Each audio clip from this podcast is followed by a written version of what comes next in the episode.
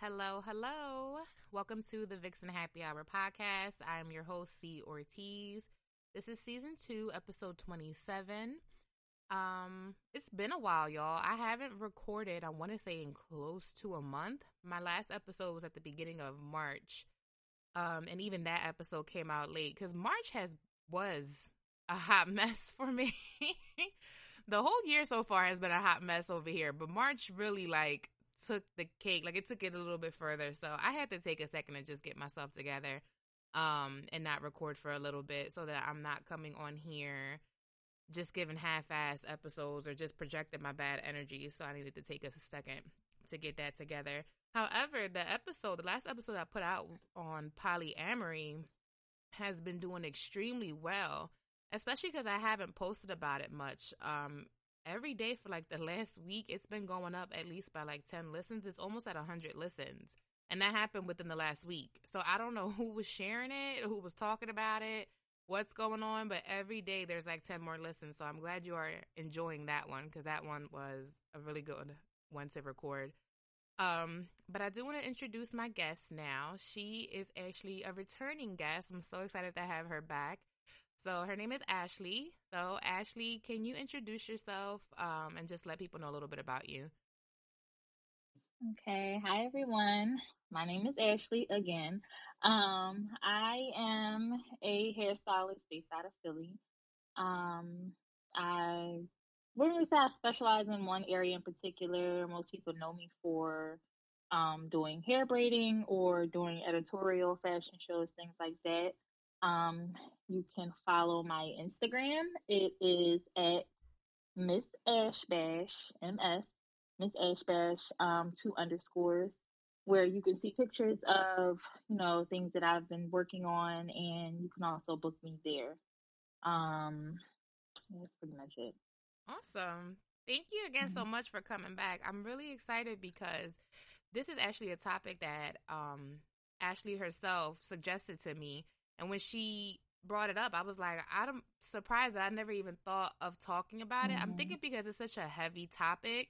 Um, and I'm not that familiar with it, so mm-hmm. I think it just never even crossed my mind. But the topic we're going to talk about later on today is going to be pregnancy and infant loss, and I thought it was something that should be talked about because I know a lot of women experience it, and I definitely think Ashley is going to help a lot of our listeners. So We'll get into that a little bit later. We're going to go into our first segment now, which is called I See You Sis. This is where we shout out a woman or women that has been motivating us lately.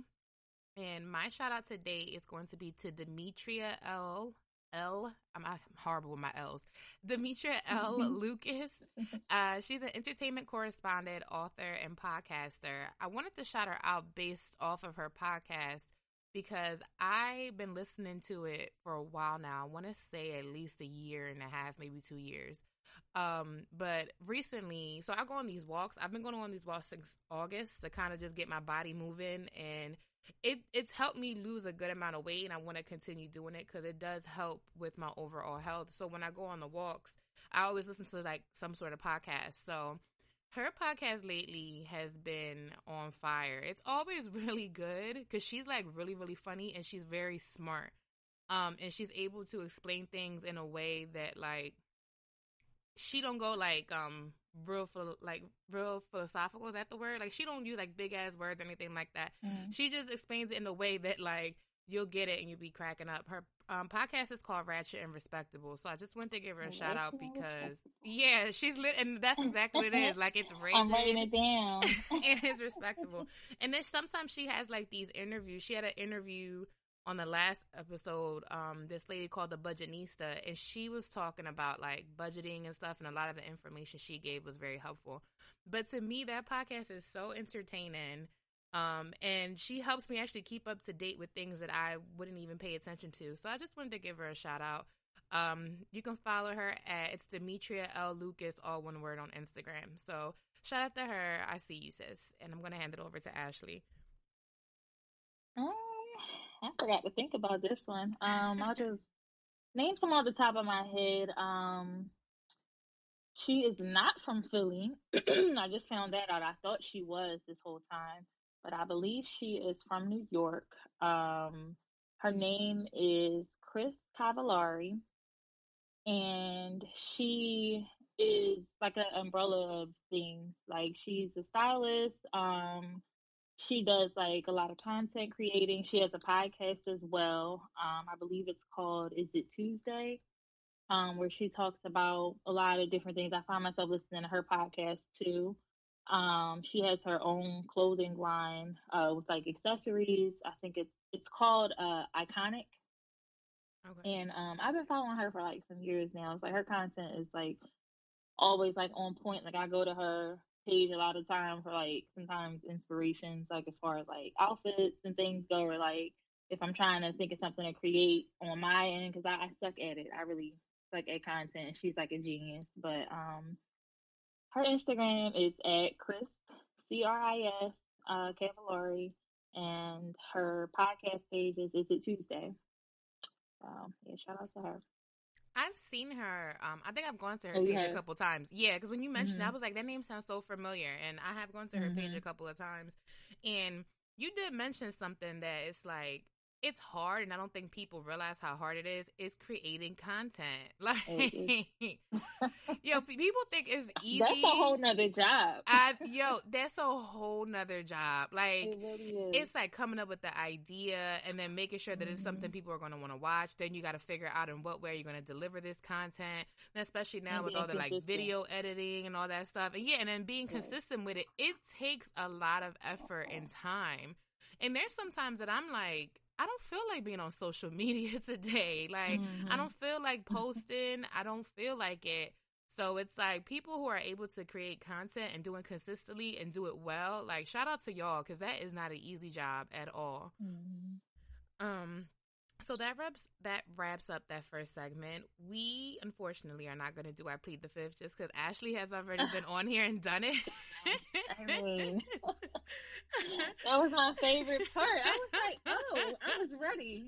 I know when you um sent me the text, you said you was ready. Crown sitting out. I was like, why are we drinking today? We're not. Oh my gosh, no, we can still drink. That's not a problem. But I was just like, I know. I was like, should I still do it anyway? Because Ashley seems to be down for it. But I was like, it's cool. I'll I'll skip it. but I know a lot of people look forward to it. You did really good the last time, so. Oh, um, we are gonna skip it this episode. Uh, we're gonna go right into what's trending or whatever. So I have two different topics. Um, just stuff that's been going on. Like I said, I get a lot of my trending stuff from Twitter and see all everybody's mm-hmm. different opinions and stuff on it. So just two different things that have been going on that I just kind of wanted to get um Ashley's thoughts on. So the first one is gonna be about Saweetie and Quavo, of course, because oh, that's been like the hot thing for like weeks now. Um, so I'll give you guys some quick facts that I wrote down. So, about two to three weeks ago, Saweetie announced on Twitter that she is single, confirming that her and Quavo have broken up. Uh, Saweetie had alluded to the breakup being due to infidelity on Quavo's part. On Tuesday, this Tuesday, TMZ released a video of Saweetie and Quavo getting into a physical altercation over, it seems like a bag in an elevator. Um, Saweetie confirmed that the video was from a year ago, that and that her and Quavo had moved on from that incident.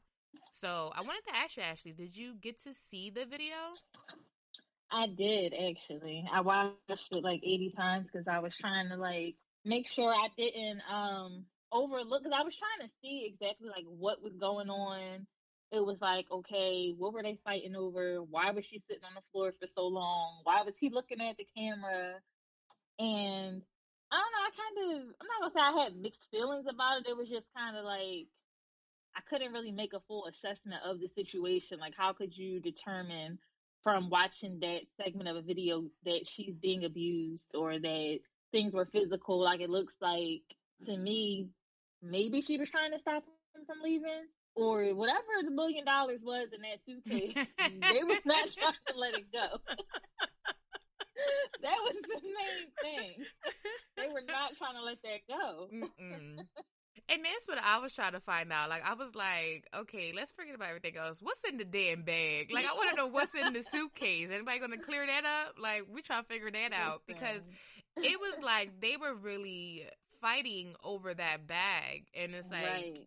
you. I really went, and it was like a. The bag was different too. Like I had like Call of Duty on it, but it was like pink. Yeah. So that was like throwing me off. I was just like, like one of those Go ahead. Go ahead. Didn't hear you. It looked like one of those pelican bags.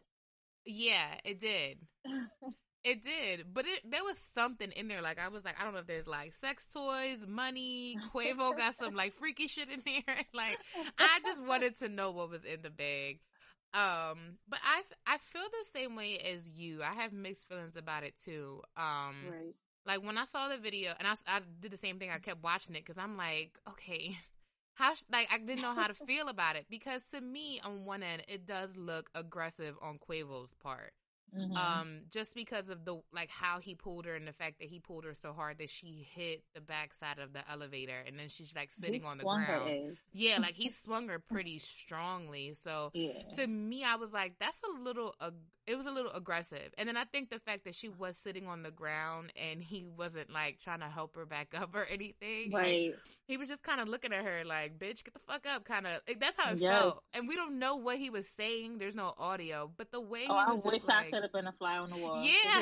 like I wish I could have been in the vent of that elevator. You ever seen like that meme where the girl's like sitting in the vent? Like that was a time Yes. I wish I was in the vent because yeah, like you don't know what he's saying, but just his demeanor kind of comes off as like I don't care. You're hurt. I don't care. Whatever. Right. So it it does look bad, I think, on Quavo's end, just because it's like, you know, I don't know, you look like you just don't give a fuck kind of thing. Um, Right. but then another part of me was felt kind of weird about it too because they were fighting with each other in the beginning. Like it looked like um Saweetie hit him first, and who's to know if it was like she was defending herself, if something else was happening. We don't have enough information to really determine um what was going on but it did just seem like they were kind of tussling with one another. So then you kind of go into like maybe that was just the dynamic of their relationship because some Mhm. relationships are like that. Like they are physical with one another and that happens. Um hmm so then it's like what if that's just what they do and how they go about things? So i don't know. I did think for people to say that like Quavo was like an abuser, like a domestic Mhm. violence person. Like I don't I don't know if I can make that determination based off of that one video. Um, Right. You know, like I don't know if I if we can necessarily accuse him of being an abuser, but then I don't know. Then I feel like we're slighting the people who that might have triggered or who they were in a similar situation and their Mhm. partner ended up being an abuser. Like that was just the start, and then it you know escalated. So it's I don't know. I feel the same way as you. I'm like very in the middle.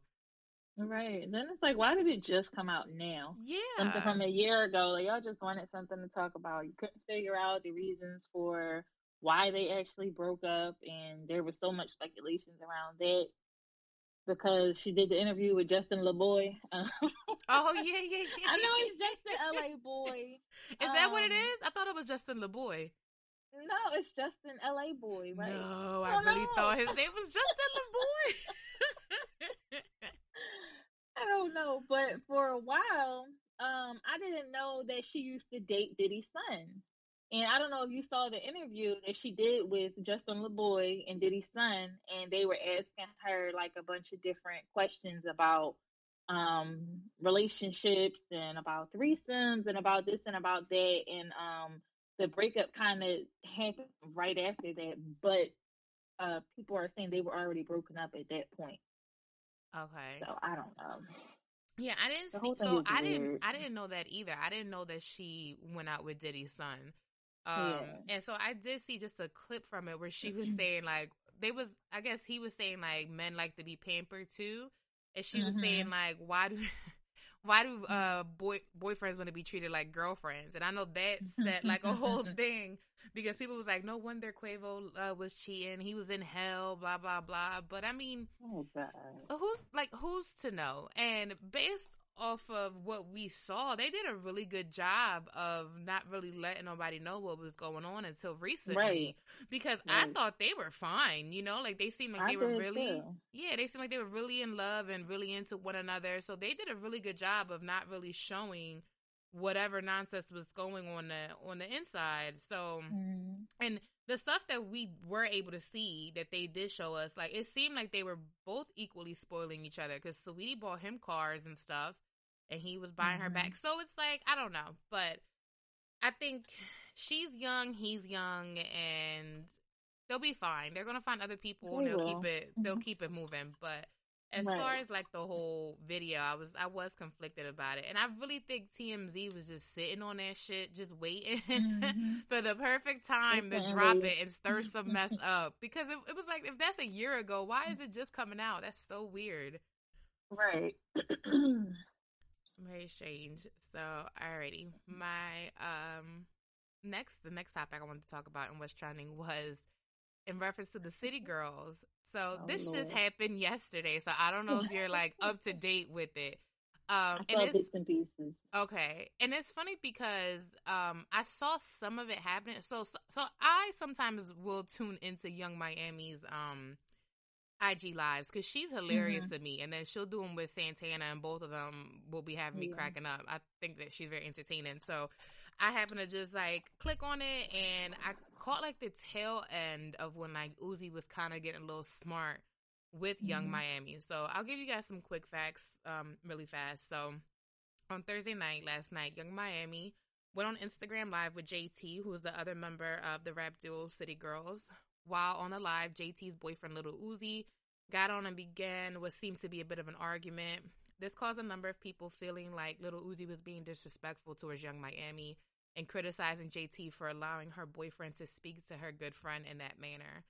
Um, things got even more complicated once Yung Miami's baby father, Southside, who was a producer, went on his own live defending Yung Miami and exposing that Uzi almost got robbed by Offset from the rap group Migos, which was like, what?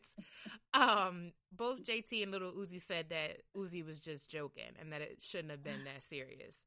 Um, so I do have the clip that's been like circulating around, and I'll play that for you guys if you guys haven't like heard it. Um, but yeah, like I said, I had tuned in, and um, it was a little odd. It was a little strange. It was.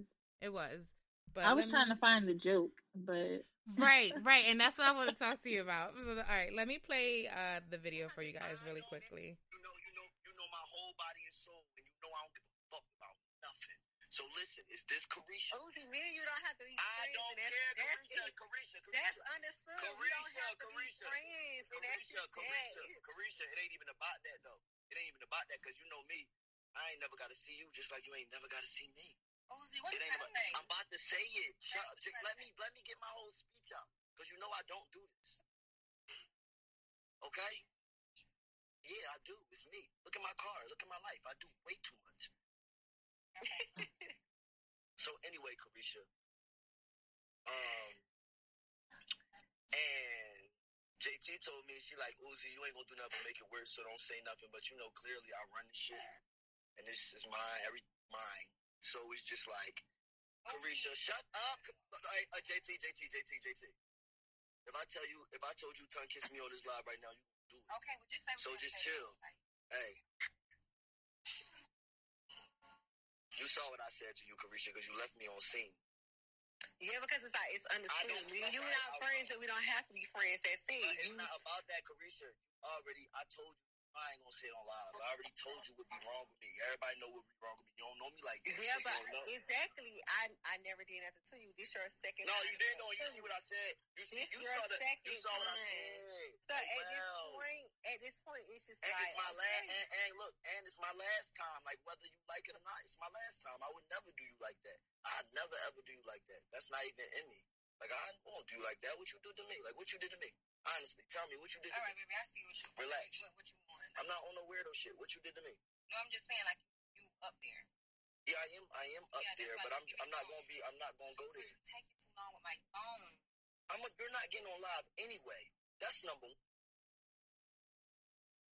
Sorry, y'all. I don't What? know. Okay, so Uzi, you could just hang up and we'll talk off the live because it's a lot. Yeah, because he gonna. No, I ain't. Gonna, I'm not gonna say nothing. I'm just saying. You get what I'm saying. Yeah, I get what you're saying. I get All right. what I'll you're talk to you saying. later. I'll talk to you later. Okay. All right. Okay, so that was the whole video. Sorry, my internet was acting up. Um, so yeah, th- so do you feel that that exchange between them was like disrespectful? Like, does it seem like they were playing? I, I'm trying to. It sound. I don't know.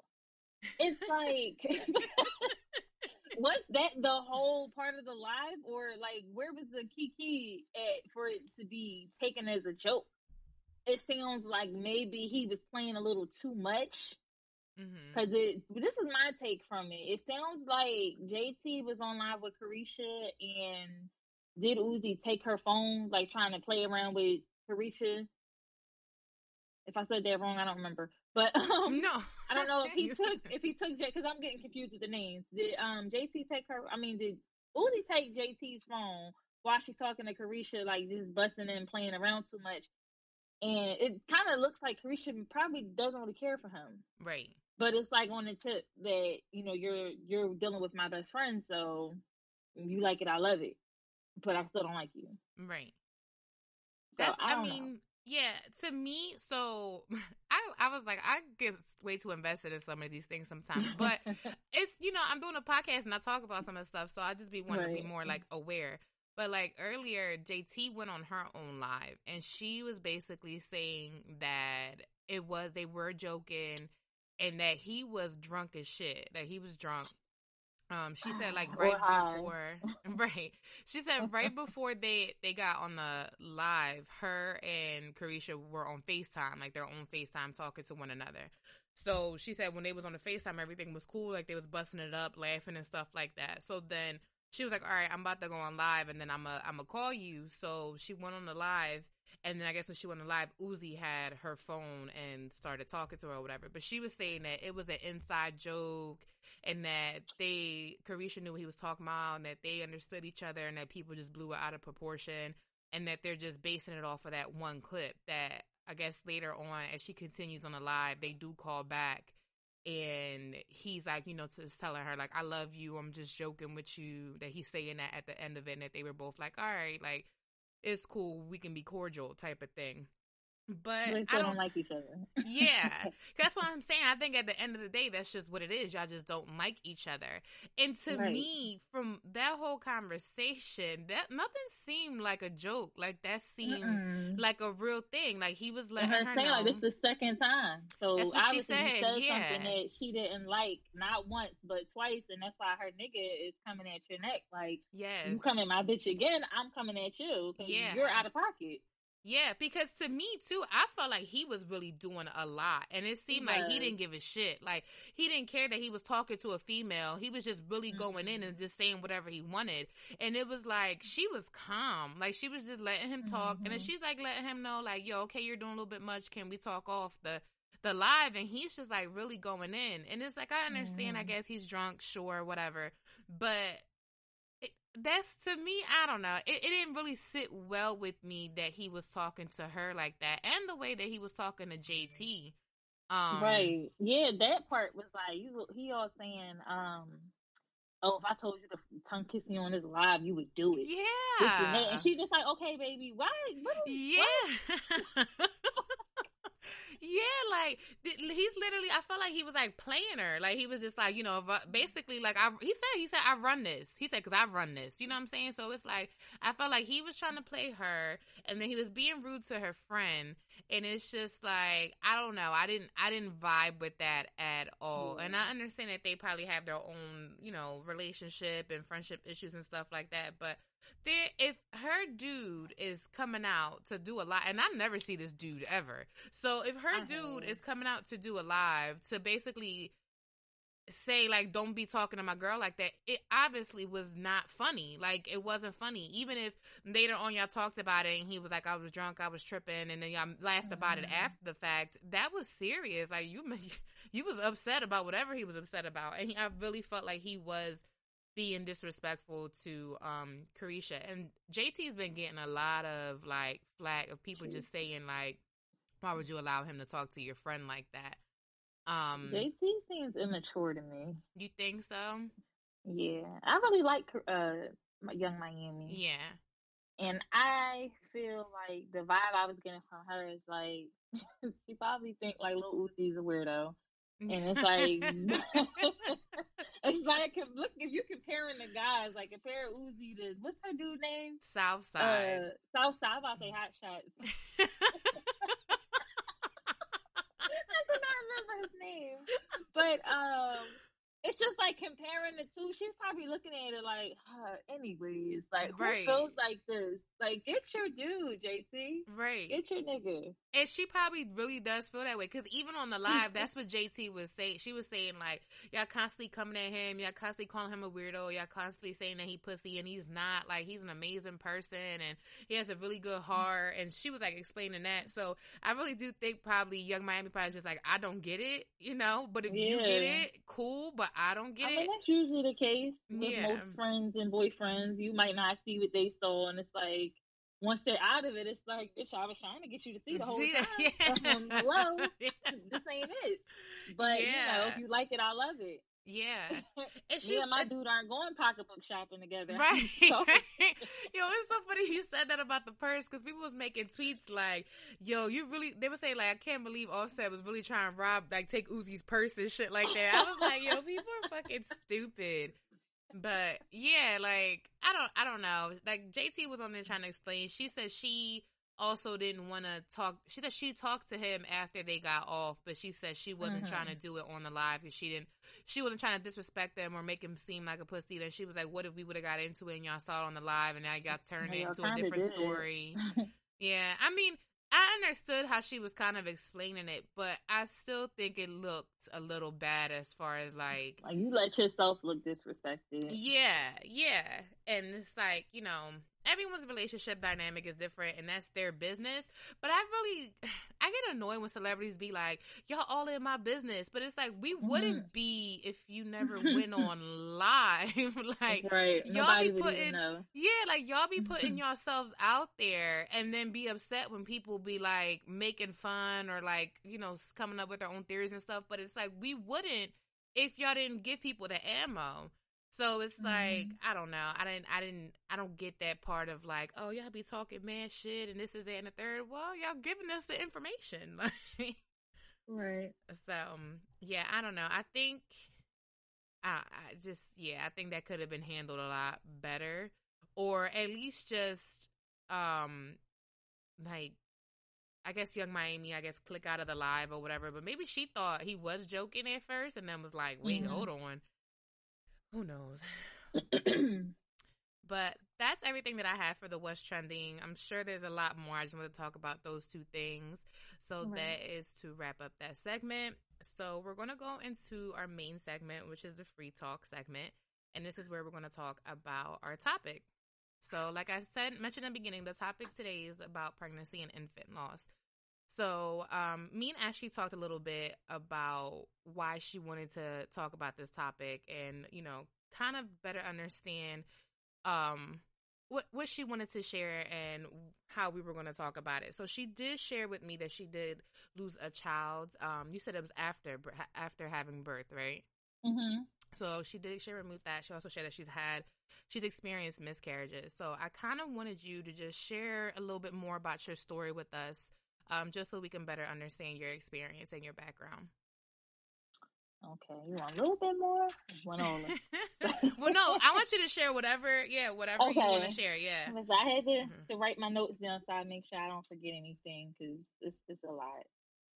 Um, so I'll start with um, well, it's it's a coincidence that we're having this. This is a topic because um, the birth defect that my child has was CDH, and this is actually CDH Awareness Month. Oh, so wow. that's a good thing. Um, I'll Yeah. get into describing, I mean, explaining like exactly what CDH is and everything. Um, I have it written down.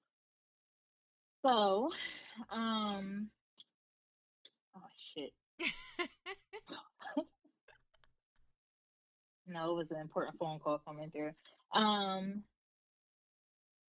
it, I'll start with um, it was my first pregnancy when I was 19. I got pregnant. Um, and it was with an older guy. He was about 24. I was 19. So I was like scared to death from the door. I was scared to tell my family about it.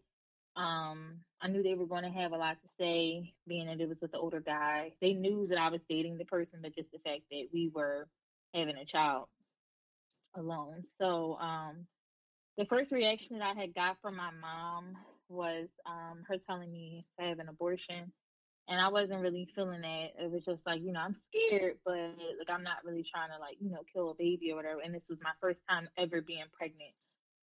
and to factor in the fact that I didn't have any health insurance. Um, I was panicking because I'm like, damn, like I didn't even um, graduate um, from high school. I didn't have a job, so it was just like I was trying to take it as my motivation. I went and got my GED, everything like that, to get everything in line. So um, I didn't get any prenatal treatment for a while. Like I had the vitamins and everything, but you know, when you have a normal pregnancy, your first appointment isn't scheduled until months out. So my first appointment was to the emergency room because I had a bladder infection that got really bad. And at the time, um, I was having like a really bad headache. Like I was stuck to the couch and everything, and my side was just hurting really, really bad. And I ended up going to the hospital. And my mom was trying to tell me not to go. She's like, you know, you're sick, you're pregnant. I was throwing up. She's like, you know, it's morning sickness. You know, when you're pregnant, it's hard to tell whether you're actually sick or whether this is just symptoms of carrying a baby. So I go to the hospital, come to find out I had a full blown kidney infection. Oh, and man. that was like the worst pain ever. Like this was like the worst pregnancy ever. So like a lot of stuff was like, oh my god, oh my god, yeah, everything that could have went wrong went wrong. Other than me practically dying, and that it was not too far from that happening either. So um, I had this kidney infection. I was in the hospital for about five days. Um, I was also about five, around 16 weeks pregnant when you get that first major ultrasound, the anatomy one where they check um, for all of the baby's organs. That's when you find out the sex of the baby. And so that's when I found that I was having a boy. Um, I go back to my room. Coincidentally, my mom was in the hospital too. She was getting a minor surgery done, so she was already there. So the doctors had um, her nurse bring her to my room, and in walks like a whole team of doctors. They're now standing around my, my bed. My grandmother had just happened to pop up to come visit me. And I was just like, what the heck is going on? There's like five doctors in front of my bed, and I'm just sitting there like, is everything okay? And they're just like, well, you know, um, we've been meeting about whatever with the baby. They said there was something wrong. So I'm like, okay, what's wrong? So they said he has CDH. No idea what that was. It's something that affects uh, one in 2,000 pregnancies. It's called um, a congenital diaphragmatic hernia. And it's basically um, where your body is. There was a hole in his diaphragm, and his intestines went up through that hole to where your heart and lungs would be. So it pushed all of that over to where the heart and lungs didn't have the room to develop because his intestines were up there. They aren't supposed to be. So they let me know that um, it wasn't genetic and that basically because his lungs were so underdeveloped that he would not be able to breathe on his own and he would need an ECMO machine, that he would have all of these cognitive issues um, and physical disabilities just based off of this condition alone. So at first I'm thinking like, you know, okay, I'm having a special needs baby. But it was worse than that because they were saying the prognosis wasn't very good and they were suggesting that I terminated the pregnancy. So um they had mentioned a surgery that could be done while I was pregnant, but like my whole family was like, fuck no, you're not doing that. And I'm just like, well, why not? You know, you're desperate. You don't want to not do all things possible to save your kid. But the reality of it was they would have to open me up, take the baby out in the sack, perform the surgery to put everything back where it's supposed to be, hoping everything goes right. Um, put him back inside of me and finish out the pregnancy that way. But the risk would be me laying there open on a surgery table while the baby's getting operated on, praying that nothing ever went wrong. Oh wow. On top of the fact that insurance doesn't cover that. Oh my gosh. Yeah, so the next option they gave me was to terminate the pregnancy. So I had entertained that idea. Um, you know, they sent me home with all the paperwork. Um, they gave me a date. Um, what ended up happening? I was going to go through with it, but I was like torn between, you know, my heart was just like, you know, what do I do? I don't know what to do. And everyone I was going to talk to about it, nobody was really giving me any real answers because nobody wanted to tell me the right or wrong thing to do based off of their opinions of it. They didn't want to say, oh, go ahead and terminate, and then I'd be mad at them. So before getting the termination done, they had um, sent me to get an amniocentesis, and that's when they take this ridiculously long needle and stick through your stomach down into the sac to take out some of the amniotic fluid to test for things like Down syndrome, spina bifida, um, trisomy 21, a couple other diseases to make sure that there was nothing genetically wrong with the baby. And in doing that, this doctor, um, I was going to Jefferson Hospital, by the way, because that's where I was born. I wanted to deliver my first baby there. But Dr. Baxter, I hate his guts. Um, oh man. He because it, it was a traumatizing experience, and he a lot of the doctors there were like really really insensitive to what was going on. He had suggested that I um, they said that while they were doing the amniocentesis that they could go ahead and stop the baby's heartbeat, so that when I came back to get the termination, they would already be gone. And I was just like, what the fuck? So wait, they were saying you would just have to carry your baby exactly. who has it passed The, until they um, take it out. Right. Right. The the termination was set up for the following day. And I'm like, so you want me to mind you, this baby is big, kicking everything. And that was the, the weird part about it. It's like as long as he's inside of me, he's fine. Like everything is great for him inside of me. that's coming out into the world that that's the real issue. And you're telling me to not only let you kill my baby, but walk around with the baby dead inside of me, looking at this belly bump, baby bump. I mean, knowing that the baby is just there. Yeah. I was just like, this is too much. At that point, I was starting to feel like I'm playing God. It's like I'm deciding when my child's life is supposed to start or end. And I was just like really like fucked up about it. And it was like his dad wasn't really giving me much of an input. He was kind of like, you know, whatever. He had other kids, so I just felt like it wasn't affecting him the same. And so I literally canceled my appointment two, 10 minutes before I was supposed to be there. And I'm like, you know, I can't do it. They're like, well, you know, you're so far along in the pregnancy. You know, outside of this date, you won't be able to get a termination at all. And I'm just like, you know what? I'm fine with that. Like in my spirit, I wouldn't be able to live with knowing that I made that decision. And in the back of my mind, I would be thinking like, damn, what if I would have just waited and just finished the pregnancy out? I I felt I said I can. I, it's going to hurt regardless. Like there's no way of getting around the hurt of the possibility that this baby will not make it. But I would rather things go the natural course that they're supposed to go. And if it was meant for him to be here, then he'll be here. If not, then so be it. So um, I didn't go through with it. I was back in the hospital again. Uh, I think I was in the hospital and out the hospital every other week damn near the end of my pregnancy. I ended up going back with a another kidney infection and a blood clot. And all of this was because of the position of the baby. There's like a something going from your kidney to your bladder the baby was laying on, and that's what was causing me to keep having the kidney infection. So now I have this blood clot that I didn't know. I just saw that my one leg was getting ridiculously big to the point that all I could fit was Uggs. And it wasn't fitting in the Uggs. And you know how wide the Uggs are. Yeah. And so my leg, but just that one leg was big. So I went there and there was a blood clot that started down there. They caught it up near my hip. And I was in so much pain from that that I was on crutches and I couldn't even stand up straight. Like I was on crutches walking around. And now because I had this blood clot, um, taking blood thinners that I had to shoot. I was taking a needle in my leg twice a day, every single day for the rest of the pregnancy. Um, what else? Um, it when once I became 34 weeks, they sent me to CHOP because at that gestational age, the baby could actually survive. So they took me to the ne- neonatal specialist over there, where they did more ultrasounds and discovered that the baby not only had CDH, but now he also developed um, what's called hydrops fetalis. And I didn't really know what the fuck that was. Mhm. So, you know, I'm Google crazy. I'm Googling it. And I wish I never did because all these images popped up. And I'm just like, oh my God, I start freaking the hell out because if you look it up, it's basically there's fluid under your skin, around your brain, around like all your main organs. And you look like a, a blow up, like the Michelin man, like literally. That's what the babies is. You could barely see their face. All you see is the eyes and nose. It's just like blown up. Oh like like if you stick a pin in them.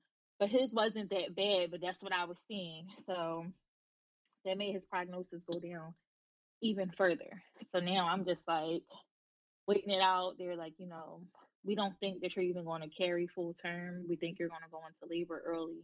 You know, the longer he stays in there, the better. But we just want you to prepare yourself for the chances that he's not going to make it. So I'm just like, okay, there's no real way to wrap, wrap your mind around it. Like I didn't do a baby shower or any of the things you would normally do throughout a pregnancy. I didn't do. So um, there was a lot of stress from family, from the dad, from all over. And all I remember is that final weekend, me and his dad went and stayed at a hotel literally down the street from the hospital. And overnight, I thought I lost like my mucus plug or something. Went to, I didn't know because I was young. So I didn't know. Go to the hospital. They're like, no, your water broke. You're in labor. So I'm like, okay, cool. So now, not only, you know, they hook you up to everything, and they're also like, you know, you also now have preeclampsia. Blood oh pressure is through gosh. Ashley, Yes, this is it's like, crazy. and in my head, I'm not, it's not resonating with me that none of this shit is normal. My mom was like, sis, like, you might just not need to have no more kids because none of that normally happens in people's lives. I'm thinking, like, oh, this is just things that could go wrong. She's like, no, this doesn't happen to people. Like, my blood pressure, what's the, the bottom number usually in the hundreds, right? I think the bottom is usually like in the 80s or something like that. Like it's the lower number, and the top number Whatever like the the, top number was, Yeah. was where the bottom number was was at. It was like the low, the high number was Mhm. high, high, like damn near two hundred something. Oh yeah, yeah, yeah. And the bottom bad. number was yeah, 100%. Was Yeah. say, yeah, yeah. That's so bad. like, I'm not Mhm. even realizing that death was them and knocking on your door, and you're not realizing it because you can't feel any of this. It's just Mhm. they're telling you all these things that are wrong. So, um, you know, I had my epidural, everything, and they made me sign a waiver. And this shit creeped me out so bad. They made me sign a waiver saying that if I were to need an emergency C-section, that um they either don't try to save the baby based off the baby's prognosis because they're basically um putting on a scale like whose life was more important in that instance it was mine Mhm. so they were saying like if this and that goes wrong we're not going to save the baby we're going to do everything to save you because you know preeclampsia and bleeding and all of that so um they also let me know that you know once you have the baby because he can't um breathe on his own because he can't breathe on his own, um, we're going to have to hook him up to the echocardiogram or the ECMO machine. I'm sorry, echocardiogram is something else. The ECMO machine to help him breathe. And you won't get to hold him. Uh, we have to take him right into surgery right away. And I'm like, okay. So, you know, push the baby out.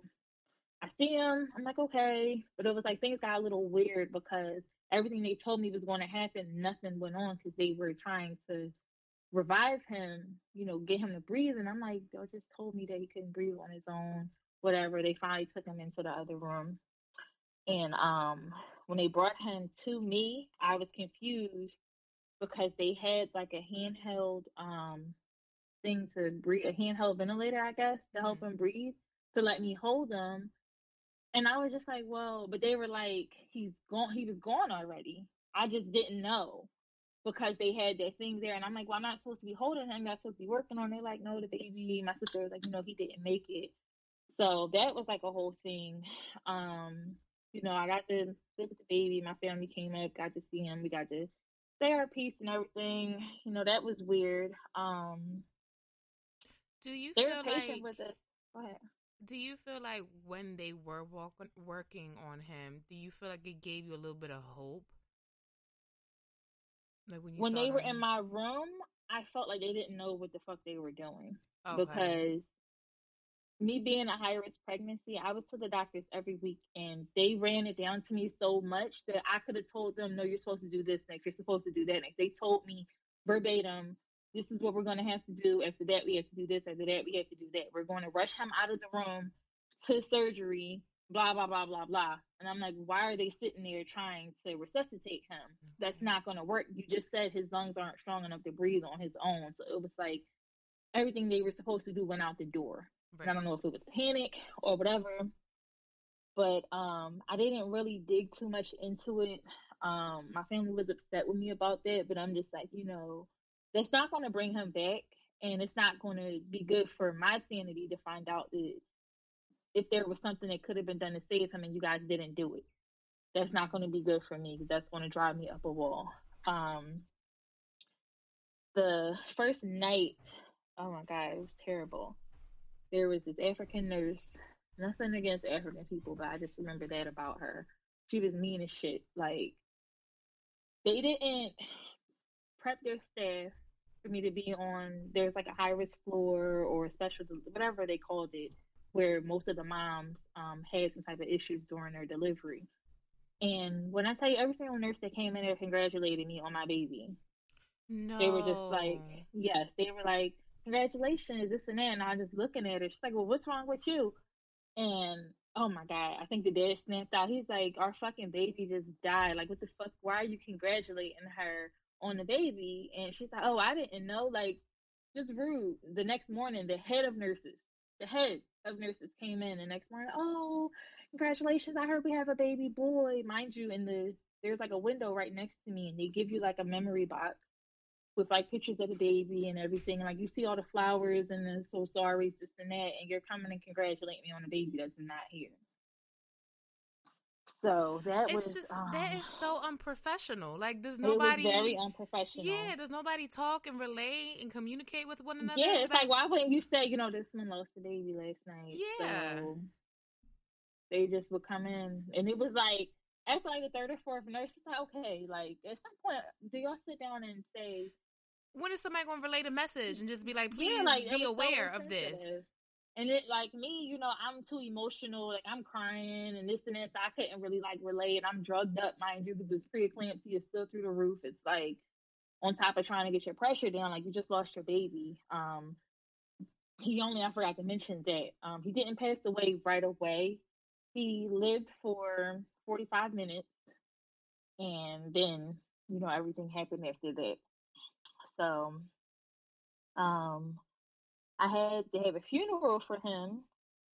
Um, I don't really think need to go too much into detail about that. Um, there was a lot behind that.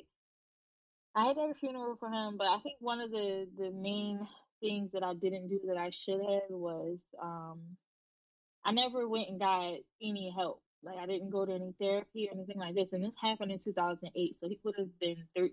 So this is 13 years ago that this happened. And um, I guess I didn't realize or think that there would be so many life changes. Like there's so many things about me that changed from that moment permanently. Like even to this day. Mhm. Like if I ever was to get pregnant again, I'm automatically high risk because of all those things, mainly the blood clot, but because of all of those things that have happened to me, the preeclampsia and everything, I'm high risk from the door. I have to take those blood thinners from the door. So that's two needles a day going into my legs every single day. These are like things that I had to think about. I can't get on regular birth control. Um, I don't even trust birth control really, and part of it has to do with um you know that was that was my first pregnancy but that was not my only pregnancy you know that i have my son he's eight um but prior to him i had a miscarriage in between the two and after him i had three more miscarriages Oh back my to back goodness.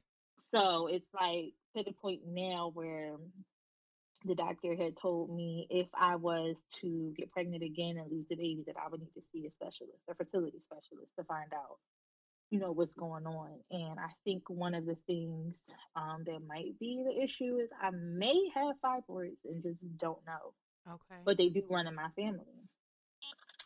Um, what else?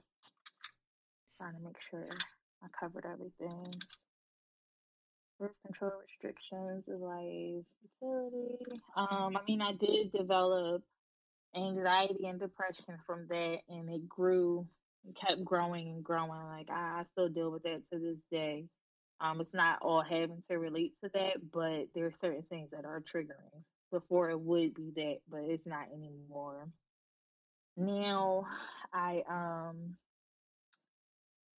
I did want to talk about the way that well, the things that I have gone through after the fact, which would be like things that people have said, family and friends wise. People say a lot of insensitive things to And- moms that have lost babies. And that was my that was one of my questions. I wanted to ask you that. I wanted to ask you um if you have found that some people can be unsympathetic or just even Very. desensitized to a woman who has Very much experienced a so. miscarriage. Okay. Um, I've had someone say, "Oh, well, I lost a baby too. I had a miscarriage," and it's just like I didn't have a miscarriage with him. Like I had a whole baby. There were some people who didn't consider me a mom because my child passed away, or people would say things like, "Oh, it wasn't meant to be," or you know, I hate that. I hate like, that it wasn't what? meant to be. Like I Like, so was what was it meant to to be be, then? Yeah, like I hate when people say stuff like that. I, I just I don't know. There, like it affected my parenting crazy with Ace.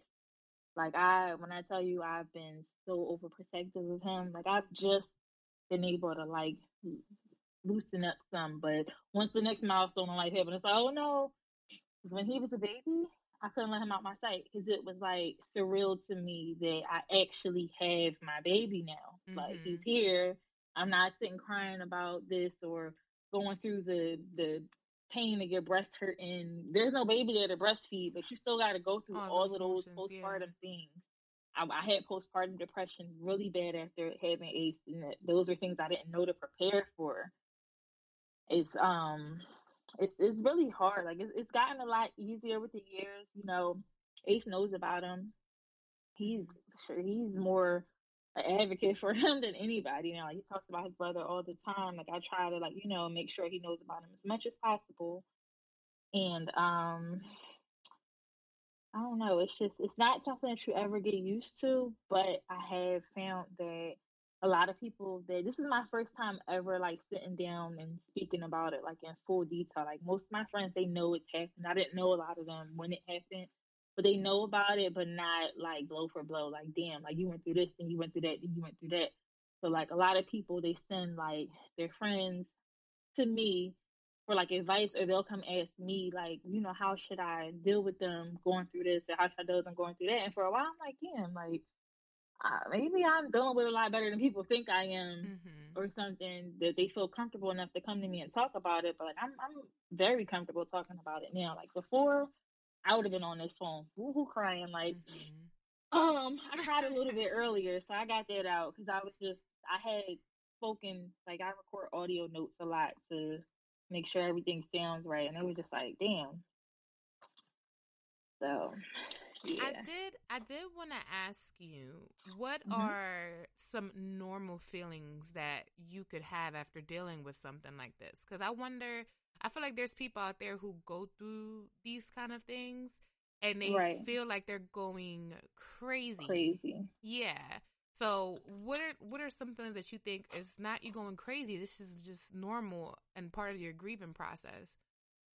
It pretty much is grieving because it was the anxiety hit for me instantly. It was like, um, I didn't want to be alone. I didn't want to be alone. Like I had to have someone there with me. Um, at all times. I went through the same thing when I had Ace though, like that same type of anxiety. Um, it was the feelings of not speaking about him or feeling like I was forgetting about him. So every chance I got, I would let somebody know, no, I have a son. He passed away, but this is this and that. And over the years, like now it's like I won't mention it unless I want you to know it Mm-hmm. because I don't really feel like explaining myself. Because then people go into, oh, I'm so sorry. And it's like if you don't see me over here down and sad about it, you don't get down and sad about it. You can be, you can have empathy for it, but don't. Oh my god, that makes me so sad. I'm going to cry. It's like Mhm. don't do that. Yeah, don't do yeah, that. yeah. Um, any any feelings that any mom gets after losing a child is not abnormal. Now there are certain things that if you start to feel these ways that you probably do need to go get some help and you shouldn't feel that you can't talk to any let anyone around you know like hey i'm not feeling okay because i did go through that because my um child's father he had other kids and he had another baby um who was about five months older than my son and i had to let them know i don't think it's best for me to be around a baby right now because i'm feeling away like i feel ways that aren't normal. Like I'm looking at this child and I don't like it. It's like this child is here and mine isn't. Mm-hmm. I didn't like it, so I'm like maybe I just shouldn't be around a baby right now because those aren't normal feelings to have. like I'm not going to harm the baby or anything, but I shouldn't be around them. Right. Um, it would be triggering to be in the store and in the baby department. You know, you start crying. Like, thankfully, I didn't have a, a baby shower, so I didn't have to look at a bunch of stuff that you know I couldn't use. Um, I'm trying to think of what else because I, I don't think that I, I really went through the crazy side of the depression as much, so to say. I don't know. A lot of that stuff, I might have blacked it out too, to be honest, because I really did go through it. I might have blacked a lot of that out. I know um, around his birthdays, it would be hurtful to me when my family and friends didn't remember, or like if they forgot to tell me Mother's Day, Happy Mother's Day, because they don't see a baby, so they equate that to you not having a child. And I did want to ask you, like, were your relationships with your friends and family affected, like, in a major way, just with Yes. everything going on? Yeah. yes and no. Um, some people it was the same. Um, there was one person that my relationship changed with. It was it was my mom. Um, kind of because I guess the way that you would have expected a parent to have been there, they weren't, Mm-hmm. and that like really stuck with me even like to this day. It was like you imagine like you know you get pregnant things are going to be like this and this is going to happen and I'm going to have that and blah blah blah blah and then when you don't it's like well wait this isn't fucking normal Mm-hmm. so yeah as far as my friends there were some friends that didn't even come to my son's funeral so that that definitely changed things for us as well I think because, like, you know, I've I mentioned on my podcast, and you already know that my dad passed in January, Mhm. and I have run into those feelings of just like, yes you know, feeling like people who you thought were your friends didn't really step up to the plate. Like shit hit the fan, Right. and they kind of was like, "Oh, I'm gonna fall back." And a part of me had to kind of, at least I'm trying to remind myself that I think some people just really don't know how to deal with that stuff. Like they don't know how to deal with thing. death. You know, they don't know how to deal with somebody who's hurting. Um, Mhm. and so they just you know remove themselves and it's Right. like you know I, I understand it and i get it i guess what angers me sometimes is like why not try or you know right maybe even think of how can i be there for this person in what Mhm. capacity can i do it and can i be Right. open with them and let them know like listen i don't know what the heck i'm doing but i do Mhm. want to be here for you and i think that's what Mhm. sometimes bothers me is that people are so like when something's uncomfortable they're so quick to just exit stage Mhm. left like oh this is uncomfortable i can't mm-mm. you know but it's like when i'm up and i'm turned and i'm drinking and i'm Mhm. i'm fun see oh you don't mind being around but then when it's like i'm low see sassy not feeling like myself Right. You decide this is your time to kind of take a couple steps back and i don't think people realize just how hurtful that can be to somebody that's Yeah. in a grieving process you know right and especially for you, where you were saying that some people weren't even acknowledging your hurt or acknowledging that you were a mother, acknowledging that you had lost a child.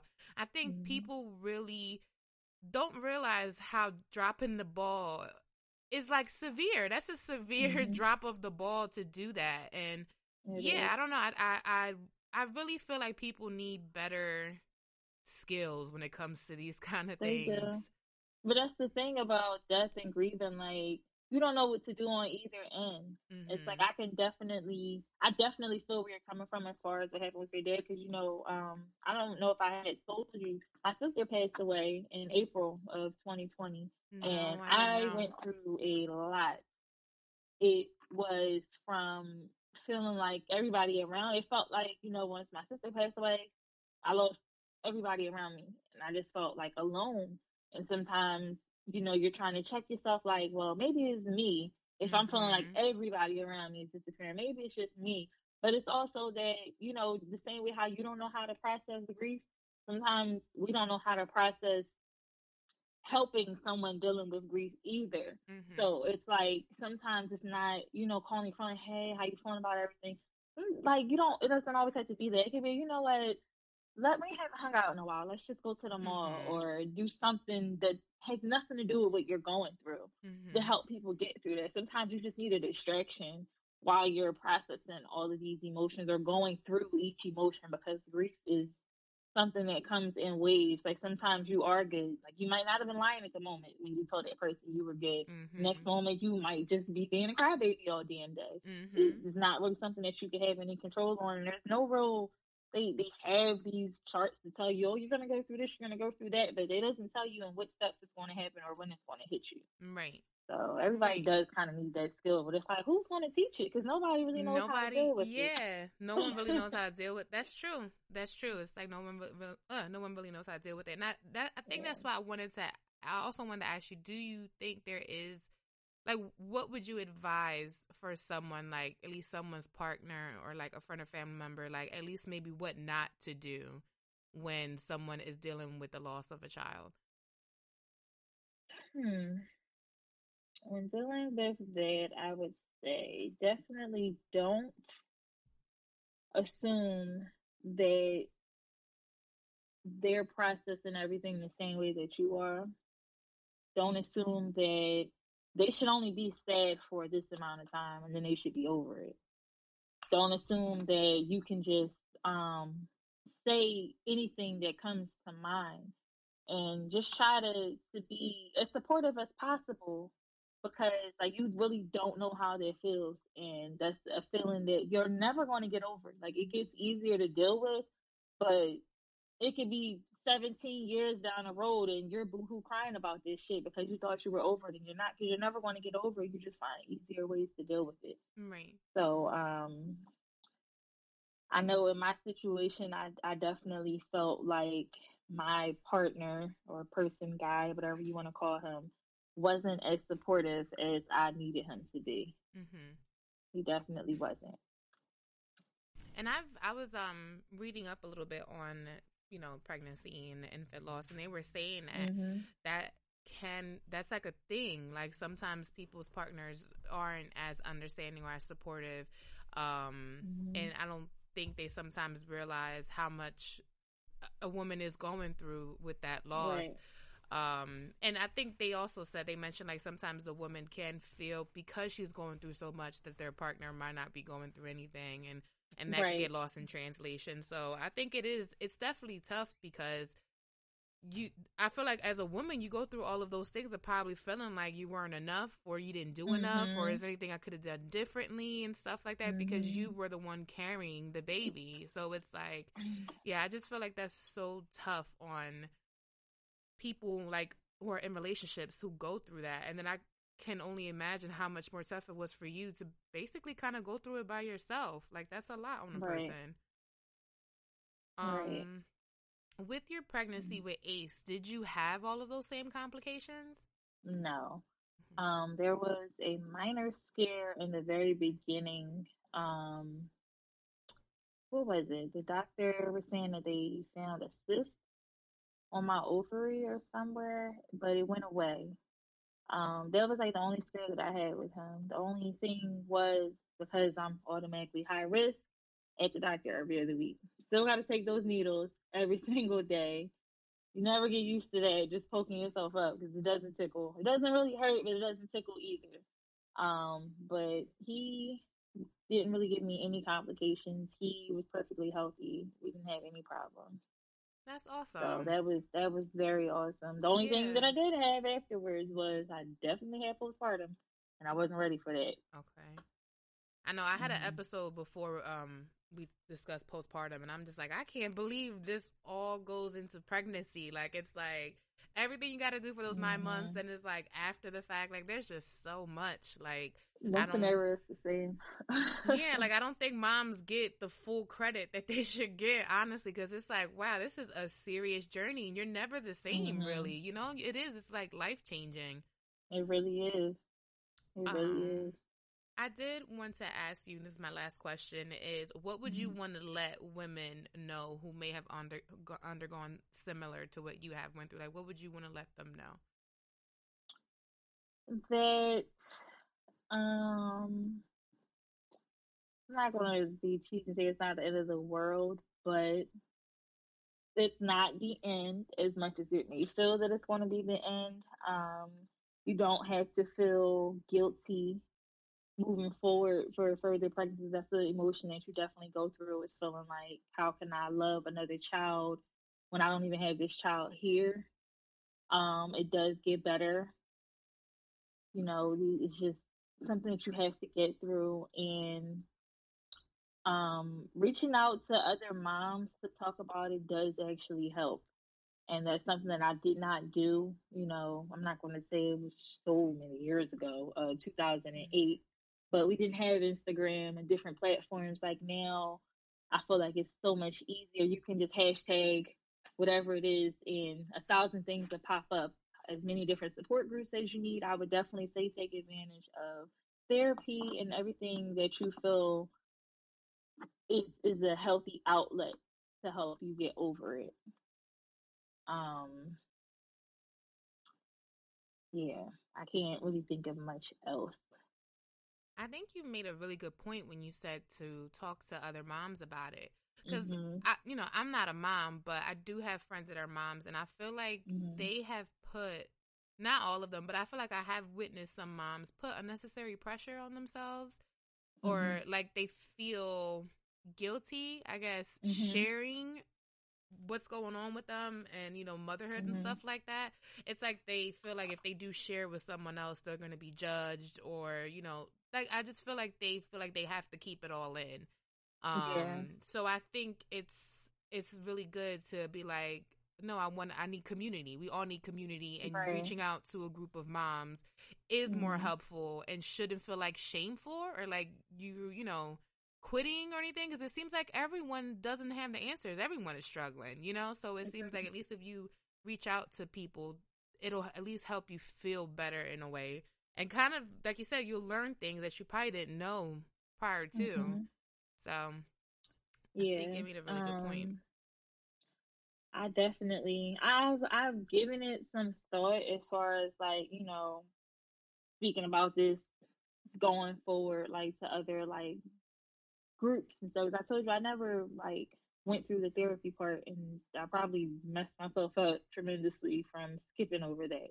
Hmm Like I feel like a, a lot of us need therapy and you just think that, you know, you're going to get through things and sometimes you might just need a little extra help right. getting through it because it it's affected my parenting and my my thoughts uh, on life and a lot it, it's affected a lot that I didn't think that that situation was going to alter and it definitely did. Like I am definitely a permanently changed person. It's not all bad and it's not all good. Hmm like I'm like ridiculously clingy to my child and I'm trying to learn to not be and to let him, but it's like this thing in the back of your mind. It's like, damn, what if I lose him too? right Like, I can't lose him. So now it's like, oh no, you can't go here. No, you're not sleeping over this person's house. No, you're gonna sleep with me. He was a baby. Every single night, he's sleeping with me. I wouldn't let him go with his dad or anybody. I'm like, I don't care. Like, I, you know, and I try to tell people, like, I'm sorry if I'm being a little overbearing when it comes to my child. Like, I lost a child, and that's when the rudeness will come in. People are like, oh, I lost a child too, and it's like, no, that's not that's not what we're doing. I don't yeah care. It's not that I don't care that you lost a child. You're being insensitive right now. yeah You're saying you lost a child, but you lost a child to, oh, I decided to get an abortion. Oh, I, I had a miscarriage. Oh, I had this or I had that. That's not the same thing. Yeah I would never say that to you. I never, I lost a child too. It would be like a whole different way. It would be like, hmm oh, I'm so sorry. Like I lost a child too, and blah blah blah. Like, how do you feel? How did this? How did that? Not telling that person how you should think or feel moving forward. yeah I think and i that's think like one of the worst things. Yeah, that's something that we should let people know. Please stop doing that to folks. Like I know a lot of a lot of times we're inclined to be like to kind of compare situations so that you Mhm. at least make the person comfortable and let them know like I feel how you feel. But we've already established that everyone feels differently in their situation. So Mhm. yeah, you can say that as far as being like I empathize with you or I, I've Mhm. I've been through something similar. But I think I, people need to stop just assuming that like yeah we went through the same thing and they are just just say those things it's not it's not helpful it isn't especially when they're telling you this is how you should be handling it because people Right. done that with my mom like my aunt she lost her husband And she's literally telling my mom, my mom told me this the other day. She told my mom, you need to take all his pictures down because that way it'll make you feel better and you can finally just get over it. And I'm like, first off, it's only been two months. And I'm like, what is the pictures being on going to do with the fact that you've lost your husband of 50 years? You're still living in the home that y'all have lived in this entire years. time. You got all those memories. So what are the pictures Right. going to do? And I was like, that's just so rude. Like, let people grieve how they want to grieve. Yeah.